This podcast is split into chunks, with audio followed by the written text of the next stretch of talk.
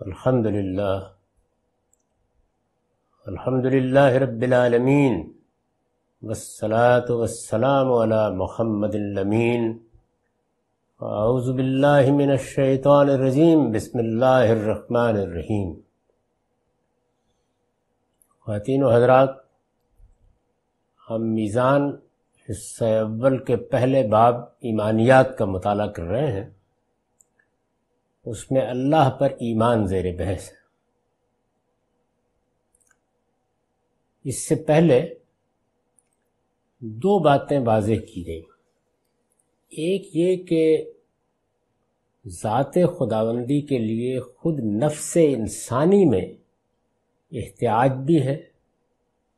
اس کا تصور جب سامنے آتا ہے تو اس کے لیے لپک بھی ہے۔ اور اسے پیش کیا جائے تو اس کے لیے قبولیت بھی ہے۔ میں نے توجہ دلائی تھی کہ سب سے پہلے اگر کسی تصور کی صحت اور عدم صحت کا جائزہ لینا ہو، تو یہ دیکھنے کی ضرورت ہوتی ہے کہ نفس انسانی کے ساتھ وہ کتنا ہم آہنگ ہے۔ وہ کوئی خارج کی دنیا کی چیز ہے، کوئی محض معلومات کی چیز ہے یا میرے باطن کی طلب ہے۔ اس پہلو سے قرآن مجید نے جو علم ہمیں میسر کیا ہے، جس واقعے کی اطلاع دی ہے، اس پر ہم نے تفصیل سے گفتگو کی۔ دوسری چیز، انسان کے پاس ایک غیر معمولی صلاحیت ہے۔ وہ محسوس سے نامحسوس کا استمباد کرتا ہے۔ یعنی جو چیزیں اس کے تجربے اور مشاہدے میں آتی ہیں، ان پر غور کر کے ان سے ماورا حقائق دریافت کر لے گا۔ اس پہلو سے ہم نے اس چیز کا جائزہ لیا کہ یہ عالم، یہ کائنات، اس کائنات کی مخلوقات، ان میں خود ہماری اپنی ذات، جس کا ہم مشاہدہ کرتے ہیں، یہ کس طرح ایک علیم و حکیم ہستی کے وجود پر دلالت کرتی۔ گویا خلاصہ کلام کے طور پر یہ کہا جا سکتا ہے کہ کائنات اور اس کی مخلوقات اپنے خالق کی گواہی دے رہی اب ایک اگلے مرحلے کی طرف آئیے اور پھر یہ دیکھیے کہ کیا یہ معاملہ اتنا ہی رہا؟ تو ہم نے بہت تفصیل کے ساتھ جائزہ لے کے دیکھا کہ قرآن مجید ہم کو یہ بھی بتاتا ہے کہ انسانیت کی تاریخ کی ابتدا ایک خالص تجربی عمل سے ہوئی ہے۔ اس میں ہمارے ابو الآبا کے ساتھ اللہ تعالیٰ نے مکالمہ کیا ہے۔ انہوں نے اللہ کے فرشتوں کو دیکھا ہے۔ ان کے سامنے بہت سے حقائق نمایاں کر کے پیش کیے گئے ہیں۔ قرآن مجید اس کی بھی ایک پوری تفصیل سناتا ہے اور یہ بتاتا ہے کہ کس طرح ان کو ابتدائی تعلیم دی گئی۔ یعنی ایک تو وہ تعلیم ہے جو وہی کے ذریعے سے، کتابوں کے ذریعے سے بعد کے زمانوں میں حاصل ہوئی۔ وہ کیا تعلیم تھی جو ابتدا میں دی گئی اور وہ کتنی براہ راست تھی؟ یعنی اس میں بات کی گئی، اس میں مکالمہ کیا گیا، اس میں انہوں نے فرشتوں کو دیکھا اور وہ اس ملکوت سے، اس بادشاہی سے آگاہ ہوئے، جس بادشاہی کو اب ہمارے لیے پوشیدہ کر دیا گیا ہے۔ قرآن مجید اس کے بعد ایک اور چیز کی طرف بھی توجہ دلاتا ہے، اور یہ کہتا ہے کہ صرف اتنا ہی نہیں ہوا۔ یعنی انسان کو اللہ تعالیٰ کا جو تصور ملا ہے، یہ محض عقلی استمباد کا نتیجہ نہیں ہے۔ یہ محض باطن کی ایک لپک نہیں ہے کہ جس کو کوئی نام دے دیا گیا ہے، بلکہ ایک تاریخی حقیقت ہے جو نسل بعد نسل منتقل ہوئی یعنی یہ تصور ایک حقیقت کے طور پر اپنے تمام لوازم کے ساتھ تجربے اور مشاہدے کی چیز بنا ہے۔ وہ کس طرح بنا؟ اس کا ایک پہلو بیان کیا گیا۔ ایک دوسرا پہلو ہے جس کا ہم آج مطالعہ کریں گے۔ میں نے لکھا ہے، پھر یہی نہیں۔ آدم و ہوا کو دنیا میں بھیجنے کے بعد یعنی سیدنا آدم علیہ السلام نے جب اس دنیا میں شعور کی آنکھ کھولی، تو ایک تو وہ واقعہ پیش آیا یعنی جس میں فرشتوں نے اعتراض کیا، ان کے سامنے آدم کی ضروریت پیش کی گئی۔ آدم علیہ السلام نے اس ضروریت سے ان کا تعارف کرایا۔ وہ اسکیم واضح کی گئی، جس کے تحت اللہ تعالیٰ نے یہ دنیا بنائی ہے۔ اور وہ ابتدائی تعلیم دی گئی۔ پھر یہی نہیں، آدم و ہوا کو دنیا میں بھیجنے کے بعد بھی ایک عرصے تک یہ اہتمام کیا گیا۔ یعنی جب ابتدا ہوئی تو ایک مدت تک، ایک عرصے تک یہ اہتمام کیا گیا کہ بنی آدم اگر اپنے ایمان و عمل کی قبولیت یا عدم قبولیت اسی دنیا میں جاننا چاہیں تو جان لیں۔ یعنی اس وقت کیا ہے؟ ہم نیکی کرتے ہیں، ہم خیر کا کوئی کام کرتے ہیں، ہم کسی کے ساتھ بھلائی کرتے ہیں، ہم اللہ کے تقرب کے لیے نماز پڑھتے ہیں، روزہ رکھتے ہیں، یا کوئی چیز بارگاہ خداوندی میں پیش کرتے ہیں، اعلیٰ اخلاق پر قائم رہتے ہیں، یا دنیا کی مصیبتوں اور تکلیفوں میں صبر و استقامت کے ساتھ صحیح راستے پر گامزن رہتے ہیں، تو یہ ہمیں معلوم نہیں ہوتا کہ ہمارے اس عمل کو قبولیت حاصل ہوئی یا نہیں ہوئی۔ یہ جتنے اعمال ہیں، یہ انسان اپنے باطنی عرض سے کرتا ہے۔ اس کے اندر جو اخلاقی شعور دیا گیا ہے، اس کے تقاضے سے کرتا ہے۔ اور پھر سب سے بڑھ کر اس احساس کے ساتھ کرتا ہے کہ مجھے ایک دن اپنے پروردگار کے حضور میں جواب دہ ہونا ہے۔ یعنی اللہ تعالیٰ کا تصور اس کے بغیر مکمل نہیں ہوتا کہ اللہ تعالیٰ سے ایک دن ملاقات بھی ہونی بلکہ اگر یہ بات کہی جائے کہ جس وقت میں اپنے پروردگار کا احساس پیدا کرتا ہوں، یا اس کا شعور حاصل کرتا ہوں، یا اس کا ایک تصور قائم کرتا ہوں اور اس کو مان لیتا ہوں، تو میرے باطن کی تمام حصیات اس بات کا تقاضا کرتی ہیں کہ میں جس طرح کا ایک باشعور انسان ہوں، یا ایک باشعور مخلوق ہوں جس طرح کی، میرے خالق کے ساتھ میری ملاقات ہونی چاہیے۔ یہ نہیں ہو سکتا، میرے اندر اس کے لیے غیر معمولی تقاضا موجود ہے۔ اصل میں یہی وہ تقاضا ہے کہ جو قیامت کے لیے میرے باطن سے ہم آہنگی کی دلیل بن جاتا ہے۔ تو یہ چیز چونکہ پیش آنی ہے ہر انسان کو، تو اس کا بھی اہتمام کیا گیا ابتدا میں کہ لوگوں کے ایمان اور عمل کی قبولیت اور عدم قبولیت ان پر واضح ہوتی رہے۔ اگر وہ اس کو جاننا چاہیں تو جان لیں۔ یہ گویا حقیقت کو اس زمانے کے ہر شخص کے لیے، اس زمانے کے ہر شخص کے لیے یہ اب ابتدا ہو رہی ہے، اس کائنات کی ابتدا ہو رہی ہے، اس میں انسان کے ایک باشعور مخلوق کی ابتدا ہو رہی ہے۔ یہ زمین ظاہر ہے کہ انسان کے لیے بنائی گئی تھی، یہ اس کا مستقر بننے والی ہے۔ تو اس میں جب ابتدا ہو رہی ہے تو اس زمانے کے ہر شخص کے لیے تجربے اور مشاہدے کے درجے تک پہنچا دینا تھا۔ یہ گویا یعنی یہ چیز کہ میں نے ایک عمل کیا اور پھر مجھے معلوم ہو گیا کہ میرا وہ عمل بارگاہ خداوندی میں قبول کر لیا گیا ہے یا نہیں قبول کیا گیا۔ یہ گویا حقیقت کو اس زمانے کے ہر شخص کے لیے تجربے اور مشاہدے کے درجے تک پہنچا دینا تھا کہ اپنے ماں باپ کے ساتھ وہ بھی اس گواہی میں شامل ہو جائے۔ یعنی سیدنا آدم علیہ السلام نے تو مکالمہ کیا، اللہ تعالیٰ کے ساتھ بات کی، اس کے فرشتوں کو دیکھا اور وہ سب معاملات پیش آئے۔ جن کا ہم اس سے پہلے تذکرہ پڑھ چکے ہیں۔ اس سے آگے ان کی جو نسل پیدا ہوئی، ان کی ضروریت میں بھی ایک عرصے تک یہ روایت قائم رہی کہ وہ بھی یہ جان سکیں کہ ان کا فلاں عمل یا ان کے ایمان کی فلاں کیفیت یہ قبول کر لی گئی یا قبول نہیں کی گئی۔ تو اس طرح سے گویا ایک اور گواہی صفحہ عالم پر ثبت ہونا شروع ہوئی۔ یہ گویا حقیقت کو اس زمانے کے ہر شخص کے لیے تجربے اور مشاہدے کے درجے تک پہنچا دینا تھا تاکہ اپنے ماں باپ کے ساتھ وہ بھی اس گواہی میں شامل ہو جائے۔ اس کی صورت یہ ہوتی تھی کہ لوگ اللہ تعالیٰ کے حضور قربانی پیش کرتے، پھر آسمان سے ایک آگ اترتی اور قبولیت کی علامت کے طور پر اسے کھا لیتی تھی۔ یہ معلوم ہے کہ قربانی اصل میں جان کی نظر ہے یعنی یہ گویا عبادت کا منتہا کمال ہے۔ میں اللہ کی اطاعت کے لیے، بلکہ مجسم اطاعت ہو کر روزے رکھتا ہوں۔ میرے اندر جو اس کی عظمت کا اعتراف ہے، اس کے اظہار کے لیے میں نماز پڑھتا ہوں، دعا و مناجات کرتا ہوں۔ اپنے آپ کو ایک بندہ عاجز کی حیثیت سے، اس قادر مطلق کے سامنے پیش کرتا ہوں۔ لیکن جب میں قربانی کرتا ہوں، تو گویا اس بات کا اعلان کرتا ہوں کہ یہ جان بھی اس کے لیے حاضر ہے، وہ میرا خالق ہے۔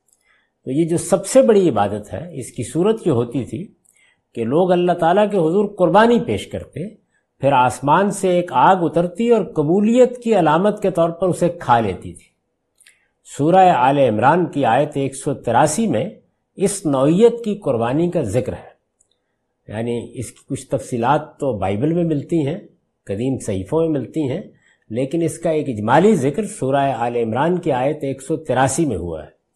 آدم کے بیٹے حابیل کا قتل اسی طرح کے ایک واقعے کے نتیجے میں ہوا تھا۔ سیدنا آدم علیہ السلام کے دو بیٹوں، قابیل اور حابیل کی داستان، یہ انسانیت کو منتقل ہوئی ہے۔ آدم کے بیٹے حابیل کا قتل اسی طرح کے ایک واقعے کے نتیجے میں ہوا تھا۔ بائبل کا بیان ہے کہ حابیل بیڑ بکریوں کا چرواہا اور قابیل کسان تھا۔ یعنی قرآن مجید میں اس واقعے کا اجمالی ذکر ہے۔ تفصیلات بائبل میں موجود ہے اور جہاں کہیں تفصیلات بائبل میں موجود ہوتی ہیں، وہاں قرآن مجید اجمالی ذکر پہ اکتفا کرتا ہے۔ اللہ یہ کہ کسی چیز کی تصحیح مقصود ہو، یا کوئی ایسی بات بیان کر دی گئی ہے کہ جس بات میں کہیں کوئی تحریف ہو گئی ہے، یا کوئی خرابی واقع ہو گئی ہے، یا معاملے کا صحیح رخ نہیں رہا، تو وہ اس کو واضح کر دیتا ہے۔ بائبل کا بیان ہے کہ حابیل بھیڑ بکریوں کا چرواہا اور قابیل کسان تھا۔ ایک دن قابیل اپنے کھیت کے پھل کا ہدیہ خدا کے حضور میں لایا اور حابیل اپنی بھیڑ بکریوں کے کچھ پہلوٹے بچوں کا اور کچھ ان کی چربی کا ہدیہ لایا۔ یعنی یہ گویا انہوں نے بارگاہ خداوندی میں نظر پیش کی۔ یہ ہدیے پیش کی گئے کیے گئے تو حابیل اور اس کا ہدیہ قبول کر لیا گیا، لیکن قابیل اور اس کا ہدیہ قبول نہیں کیا گیا۔ اس پر قابیل نہایت غضبناک ہوا اور اس نے اپنے بھائی کو قتل کر دیا۔ یہ واقعہ قرآن میں اس طرح بیان ہوا ہے۔ وطلو علیہ نب ابن آدم بالحق از کرب قربان فتقبل من احدهما ولم يتقبل من الاخر قال لا قال انما يتقبل الله من المتقين۔ لائن بسط یدک لتقتلنی ما انا بباسط یدی الیک لیقتلک انی اخاف اللہ رب العالمین انی اريد ان تبوء باسمي واسمك فتكون من اصحاب النار وذلك جزاء الظالمين فتبت له نفسه قتل اخي فقتل فاصبح من الخاسرين یہ سورہ معدہ کی ستائیس سے تیس تک کی آیات ہیں۔ ان کا ترجمہ یہ ہے کہ انہیں آدم کے دو بیٹوں کا قصہ سناؤ۔ ٹھیک ٹھیک۔ جب ان دونوں نے قربانی پیش کی تو ان میں سے ایک کی قربانی قبول کر لی گئی اور دوسرے کی قبول نہیں کی گئی۔ یعنی وہ واقعہ قرآن مجید نے بل اجبال بیان کر دیا۔ پھر جس کی قربانی قبول نہیں کی گئی، اس نے کہا، میں تجھے مار ڈالوں گا۔ دوسرے نے جواب دیا، اللہ تو اپنے انہی بندوں کی قربانی قبول کرتا ہے جو اس سے ڈرنے والے ہوں۔ تو مجھے قتل کرنے کے لیے اپنا ہاتھ مجھ پر اٹھاؤ گے؟ تو بھی میں تمہارے قتل کے لیے تم پر اپنا ہاتھ اٹھانے والا نہیں ہوں۔ میں اللہ رب العالمین سے ڈرتا ہوں۔ میں چاہتا ہوں کہ تم نے میرے قتل کا ارادہ کر لیا ہے تو اپنے اور میرے گناہ کا بار تم ہی لے جاؤ اور دوست کی بن کر رہو۔ اس طرح کے ظالموں کی یہی سزا ہے۔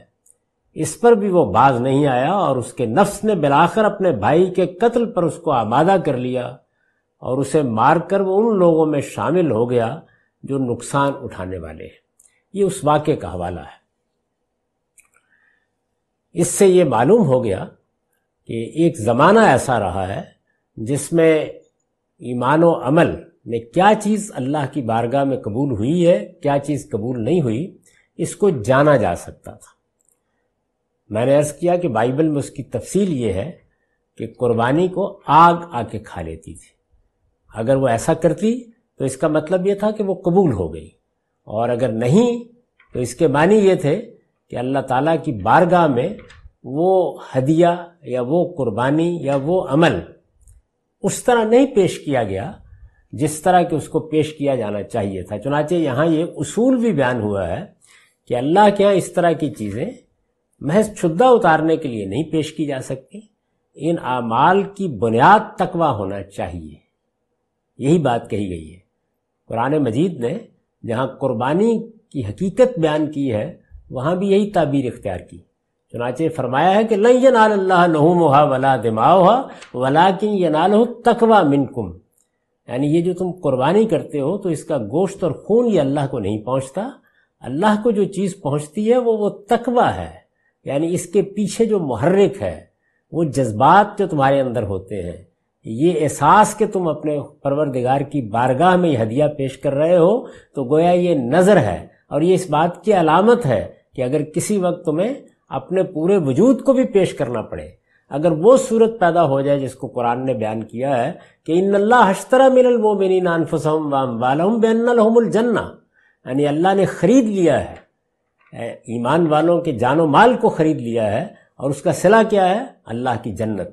تو اگر یہ چیز ہے، تو پھر اس کا مطلب یہ ہے کہ یہ وہ جگہ ہے کہ جہاں پہ قبولیت ہوتی ہے۔ اللہ تعالیٰ اس کو اپنی بارگاہ میں قبول فرماتے ہیں۔ یہ واقعہ قرآن مجید میں بیان ہوا ہے۔ اب یہ جو تینوں چاروں چیزیں بیان کی گئی ہیں، ان کو ذرا الٹ دیجیے۔ اور پھر یہ دیکھیے کہ ہم کس طرح ان سے متعلق ہوتے ہیں۔ اس وقت میں نے ان کو اس ترتیب سے بیان کیا ہے جو ان کی حقیقی ترتیب ہے۔ حقیقی ترتیب کیا ہے؟ یعنی انسان نے جب شعور کی آنکھ کھولی تو اس کے باطن میں ایک شدید طلب تھی کہ اس کا کوئی خالق ہے۔ وہ خالق جس سے وہ مناجات کر سکے، جس سے وہ اپنے وجود کی توجہ کر سکے۔ آسمان و زمین میں جس کے کرشموں کو دیکھ کر وہ اس سے متعلق ہو سکے۔ تو ایک شدید طلب تھی۔ ایک پہلو یہ۔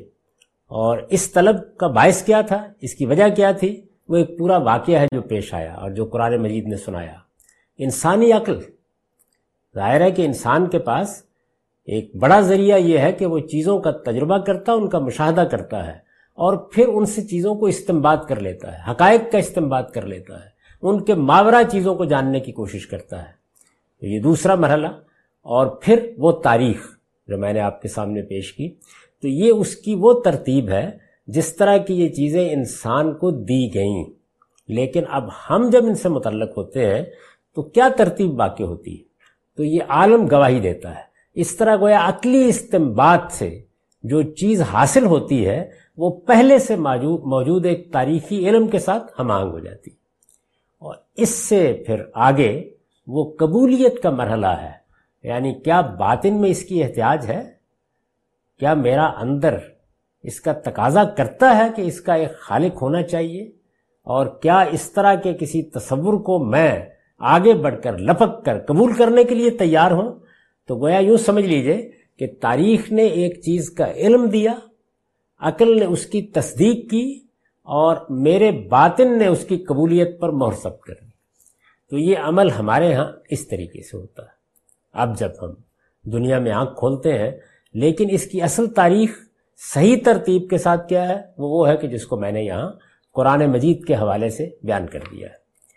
اس سے واضح ہے یعنی یہ جو تاریخ ہے، اس کو اپنے حوالے سے بھی الٹ کر دیکھ لیجیے اور اس طرح بھی دیکھ لیجیے جس طرح میں نے اس کو یہاں بیان کیا ہے۔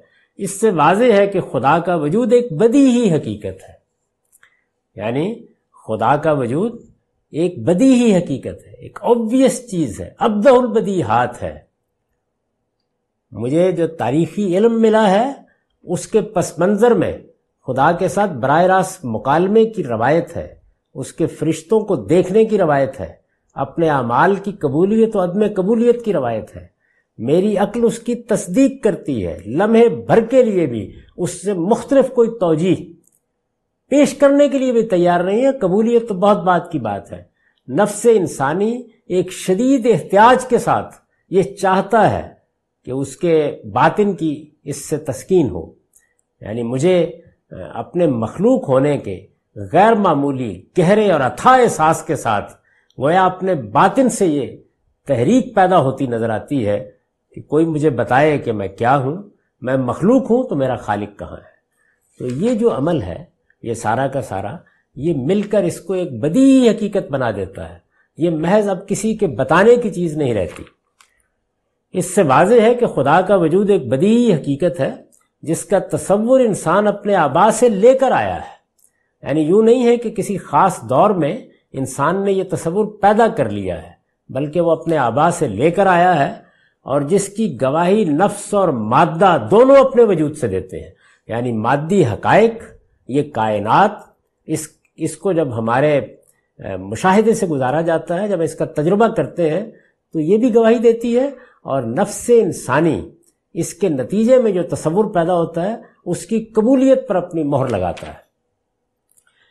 اور جس کی گواہی نفس اور مادہ دونوں اپنے وجود سے دیتے ہیں، لیکن خدا کی ذات کیا ہے؟ یعنی یہ وہ شواہد ہے یہ وہ استدلال تھا جو قرآن مجید نے ذات خداوندی کے بارے میں پیش کیا ہے۔ ہمیں یہ بتایا ہے کہ اس طرح نہیں ہے، جس طرح کے لوگ پیش کرنے کی کوشش کرتے ہیں، کہ توہمات نے جو تصورات پیدا کیے تھے وہی تحلیل اور تجزیے کے عمل سے اور تجرید کے عمل سے گزر کے ایک خدا تک پہنچے۔ یوں نہیں ہے، بلکہ ہمیں ایک خدا کا علم دیا گیا ہے۔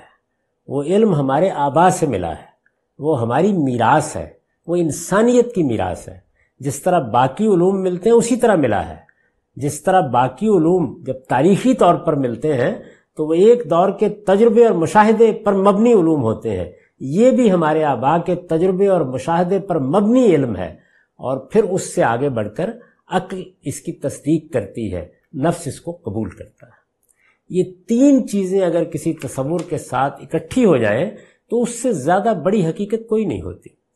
یہ استدلال یا یہ شواہد ہے جو قرآن مجید پیش کرتا ہے ذات خدا بندی کے بارے میں۔ لیکن خدا کی ذات کیا ہے؟ یعنی اب ظاہر ہے کہ اگلا سوال یہ پیدا ہوتا ہے کہ یہ بات تو ٹھیک ہو گئی کہ ایک خالق ہے، ہم مخلوق ہیں اور وہ ہمارا بنانے والا ہے۔ وہی تنہا خالق ہے، یہ بات ٹھیک۔ لیکن اس کی ذات کیا ہے؟ یعنی کیا وہ ہماری ہی طرح ہے یا کوئی اور ہستی ہے؟ اس کی ذات کیا ہے؟ اس کی صفات کیا ہے اس لیے کہ ہم اس دنیا کے اندر ان دونوں ہی چیزوں سے پہچانتے ہیں کسی چیز کو۔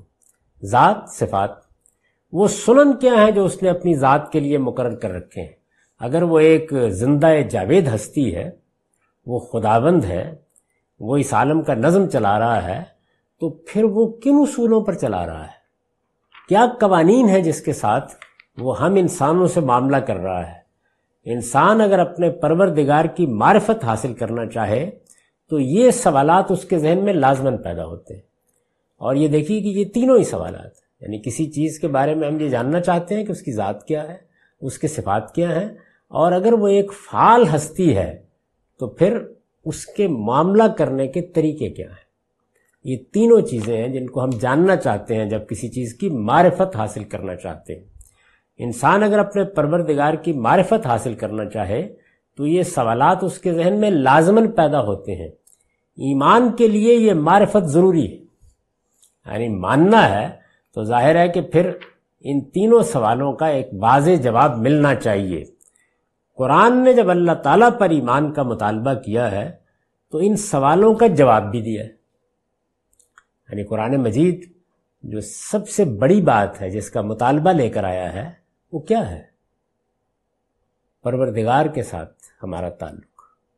وہ ہمیں اس کا تعارف کراتا ہے، اس کی صفات کا تعارف کراتا ہے، اس کی ذات کا تعارف کراتا ہے۔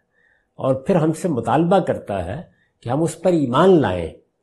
ہم پورے شعور کے ساتھ یہ تسلیم کریں کہ ہم مخلوق ہیں، وہ ہمارا خالق ہے۔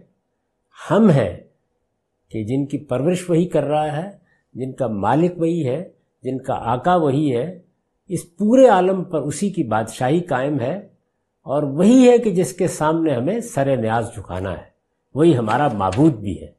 یہ جب قرآن مطالبہ کرتا ہے تو پھر ان سوالوں کا جواب بھی دیتا ہے۔ یہ جواب کیا ہے ہم یہاں اس کی وضاحت کریں گے۔ یعنی اب ہم ایک ایک چیز کو لیں گے اور پہلے ذات کے معاملے کو دیکھیں گے کہ اس میں قرآن مجید نے کیا جواب دیا ہے۔ صفات کو ایک ایک کر کے دیکھیں گے اور پھر سننے الہیہ کا مطالعہ کریں گے۔ ان سب چیزوں کا مطالعہ کرنے سے پہلے چند چیزوں پر توجہ دلانا ضروری ہے۔ ایک تو یہ سمجھ لیجیے کہ ہم جب ذات خداوندی کے بارے میں یہ تصور پیش کرتے ہیں، تو اس میں عقلی استدلال میں ہم مخلوقات کو پیش کر کے انسان کو توجہ دلاتے ہیں کہ دیکھیے یہ مخلوقات ہیں جو یہ چاہتی ہیں، اپنے وجود سے تقاضا کر رہی ہیں کہ ان کا ایک خالق ہونا چاہیے۔ اس استدلال کو جب سادہ طریقے سے پیش کر دیا جاتا ہے، تو بالعموم ایک آمیانہ سا سوال ہوتا ہے اس پر۔ اور وہ یہ کہ بہت اچھی بات ہے۔ اگر آپ یہ کہتے ہیں کہ تمام مخلوقات کا ایک خالق ہے، تو پھر یہ بتائیے اس خالق کا خالق کون ہے؟ یہ سوال اپنی ذات میں ایک غلط سوال ہے۔ یہ کیوں غلط ہے؟ اس پر متنوع ہو جانا چاہیے۔ یعنی ہم یہ کیوں کہتے ہیں کہ اس کائنات کا ایک خالق ہونا چاہیے؟ میں یہ کیوں کہتا ہوں کہ میرا ایک خالق ہونا چاہیے؟ اس لیے کہ میرے تجربے اور مشاہدے میں جو کائنات آئی ہے اور اپنا وجود آیا ہے، وہ پکار پکار کر کہہ رہا ہے کہ وہ مخلوق ہے۔ یعنی کسی شے کی اگر نوعیت ایسی ہے کہ وہ اپنی توجہ خود کر رہی ہے، اس کو آپ دیکھتے ہیں، اس کو پرکھتے ہیں، اس کا تجربہ کرتے ہیں، وہ آپ کے مشاہدے میں آتی ہے اور وہ ہر پہلو سے اپنی توجہ کر دیتی ہے، اپنے وجود کو ایکسپلین کر دیتی ہے۔ وہ کوئی سوال پیدا نہیں کرتی۔ تو آپ کیوں اس کا خالق ڈھونڈیں گے؟ تو یہ جو ہم اس کائنات کا خالق مانتے ہیں یا یہ کہتے ہیں کہ اس کائنات کا خالق ہونا چاہیے، تو اس کی بنیاد وہ استقرا ہے۔ یعنی یہ کائنات، اس کی تمام مخلوقات، یہ جس جس درجے میں بھی ہمارے مشاہدے میں آتی ہے یعنی ابتدائی سطح پر آئیں، ایک دہکان کی سطح پر آئیں، ایک صحرا کے بدو کی سطح پر آئیں یا ایک سائنسدان کی سطح پر آئیں۔ یہ اپنی ایکسپلیشن دینے سے قاصر رہ جاتی اور اپنے وجود کے بارے میں یہ ایزان پیدا کرتی ہیں کہ یہ مخلوق ہیں، بنی ہوئی ہیں۔ یعنی بنانے والا کون ہے؟ یہ بات کی بات ہے۔ میرے سامنے یہ بیس پڑی ہوئی ہے، یہ کتاب لکھی ہوئی ہے۔ یہ اپنے وجود سے یہ بتا رہی ہے کہ یہ ایک تصنیف ہے، یہ ایک تخلیق ہے، یہ ایک مخلوق ہے، بنی ہوئی ہے، یہ کریٹڈ ہے۔ اس کا یہ مشاہدہ ہے جو یہ سوال پیدا کر دیتا ہے کہ پھر اس کا مصنف کون ہے؟ اس کا خالق کون ہے؟ وہ کون سا ہاتھ ہے؟ وہ کارپینٹر کون ہے کہ جس نے اس کو وجود بخشا ہے؟ تو شے کا مطالعہ، ذات خداوندی کے ساتھ اگر ملاقات کا شرف حاصل ہوتا ہے اور وہاں جا کر بھی یہ معلوم ہوتا ہے کہ وہ ذات اپنے وجود کی ایکسپلیشن نہیں دے رہی یعنی گویا وہ بھی وہی سوال پیدا کر رہی ہے جو ایک بیز کو دیکھ کر، جو سیاروں کو دیکھ کر، جو کائنات کو دیکھ کر، جو ان گنا گو مخلوقات کو دیکھ کر پیدا ہو گیا تھا، تو عقل انسانی کہتی ہے کہ پھر اس کے بھی خالق کا آپ تقاضا کریں۔ یعنی اگر بالفرض تھوڑی دیر کے لیے برسبیل تنزل یہ بات مان لیجیے، تو یہ شے ہے جو اپنے وجود میں پہلے اپنے مخلوق ہونے کا ایزان پیدا کرتی ہے۔ تب یہ سوال پیدا ہوتا ہے کہ اس کا خالق ہونا چاہیے۔ یہ کائنات کرتی ہے۔ قرآن کہتا ہے کہ جب خالق سے ملاقات ہوگی تو ایسا نہیں ہوگا۔ دوسری چیز کیا ہے؟ دوسری چیز یہ ہے، جس پر بہت متنوع ہونا چاہیے، وہ یہ کہ ہم جو کچھ بھی اس دنیا میں، علم رکھتے ہیں، اس علم میں یہ ضروری ہوتا ہے کہ وہ چیزیں یا تو ہمارے مشاہدے میں آئیں یا کم سے کم ان کا ہم تصور پیدا کر سکیں۔ یہ جو ہمارا طریقہ ہے، اس کی بنیاد پر قرآن مجید نے ایک اسلوب اپنایا ہے، جس کو وہ متشابہات کا اسلوب کہتا ہے۔ ایک مثال سے سمجھ لیجیے۔ یعنی ہمیں یہ بتایا گیا ہے کہ جس طرح یہ دنیا ہمارے لیے بنائی گئی ہے، جب ایک وقت آ جائے گا، اللہ تعالیٰ اس دنیا کو ختم کریں گے، تو پھر انہی زمین و آسمان کو اٹھا کر نئے زمین و آسمان میں تبدیل کر دیا جائے گا۔ اور اس میں ایک جنت بھی ہوگی اور جہنم بھی ہوگی۔ یہ بتایا گیا۔ اب ظاہر ہے کہ یہ کیا چیز ہے؟ یعنی پہلی بات یہ بتا دی گئی کہ جو میٹیریل ہے، جو مادہ استعمال ہونا ہے، وہ یہی ہے جس میں تم اب بیٹھے ہوئے ہو۔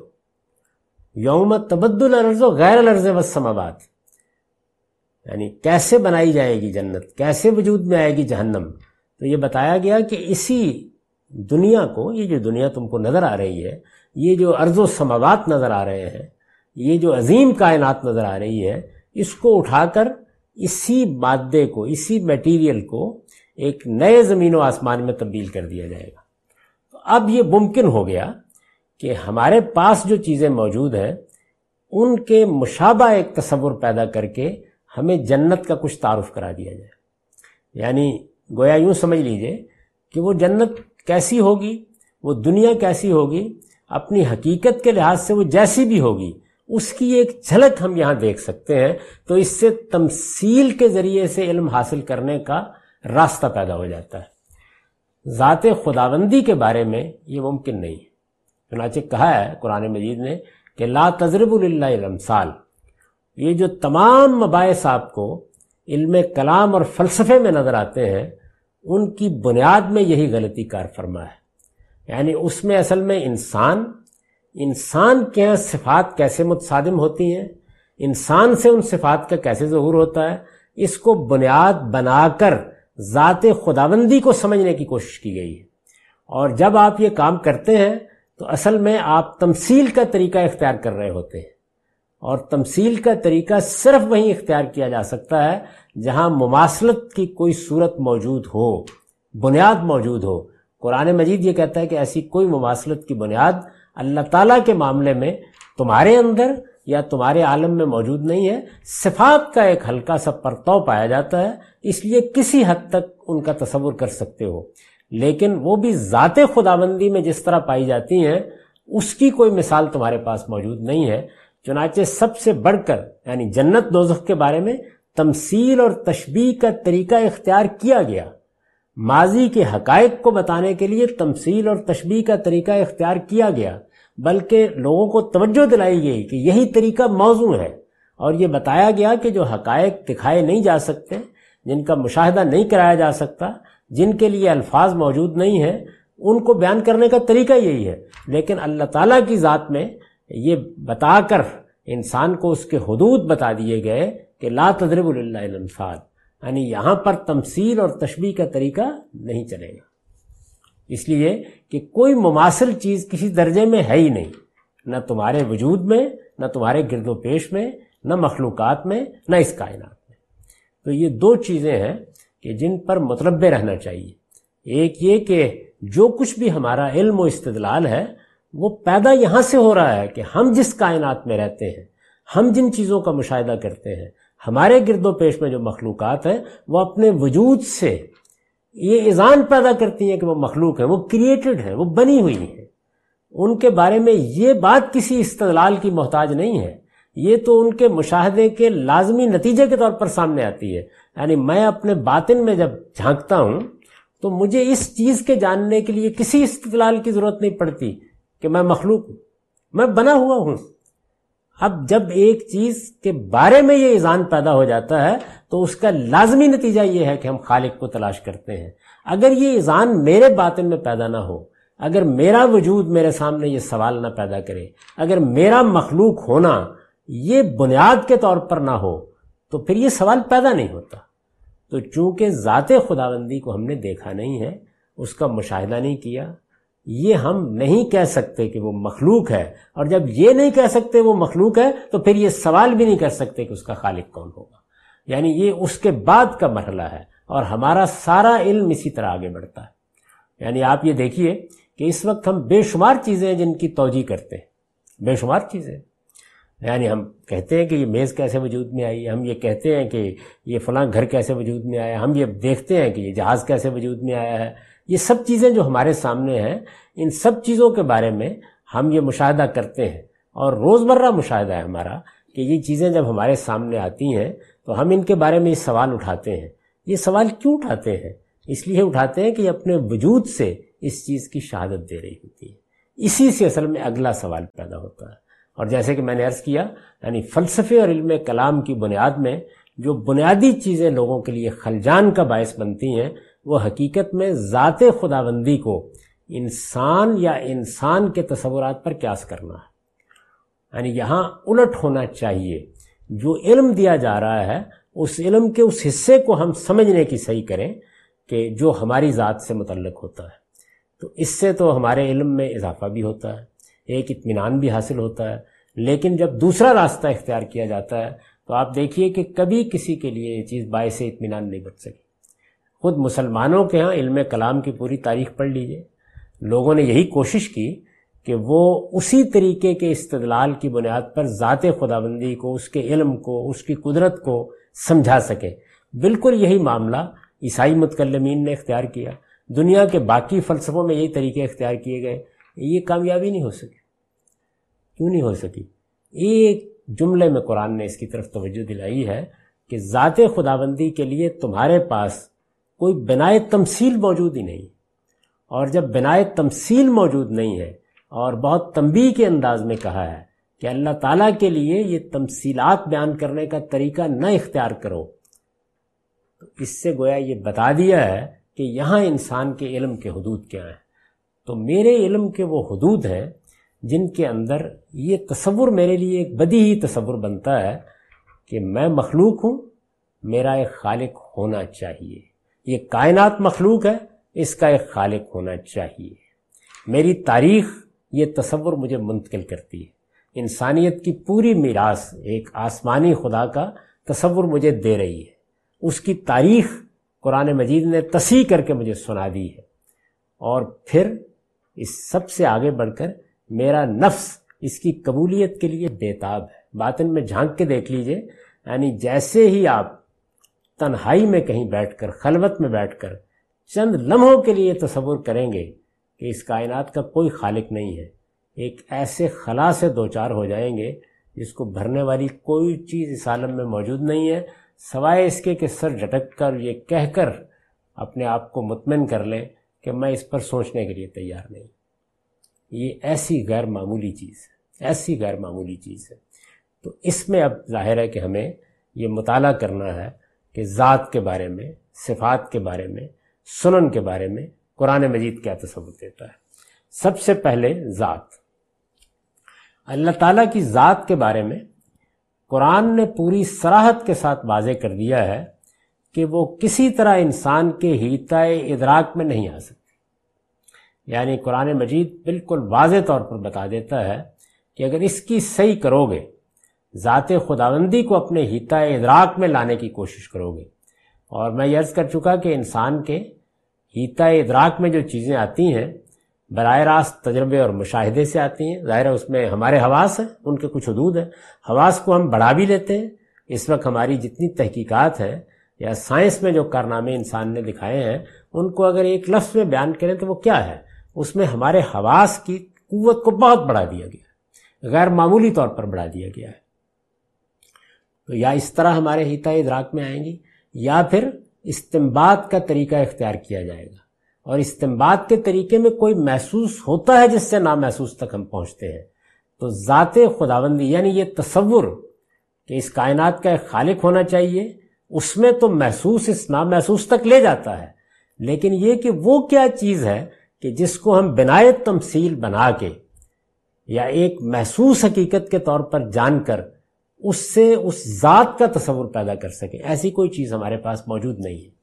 تو اس لیے پہلی چیز جس کی طرف قرآن مجید نے توجہ دلائی اور متنبع کیا، وہ یہ ہے کہ کسی طرح انسان کے ہیتا ادراک میں وہ ذات نہیں آ سکتی۔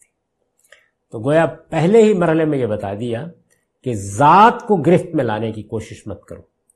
اس میں ایاز قدر خود بشناس۔ میں نے کئی مرتبہ اس جانب توجہ دلائی ہے۔ کہ انسان نے حقیقت تک پہنچنے کے لیے جب اپنی عقل کا راستہ اختیار کیا تو عقل ایسے ہی کام کرے گی نا۔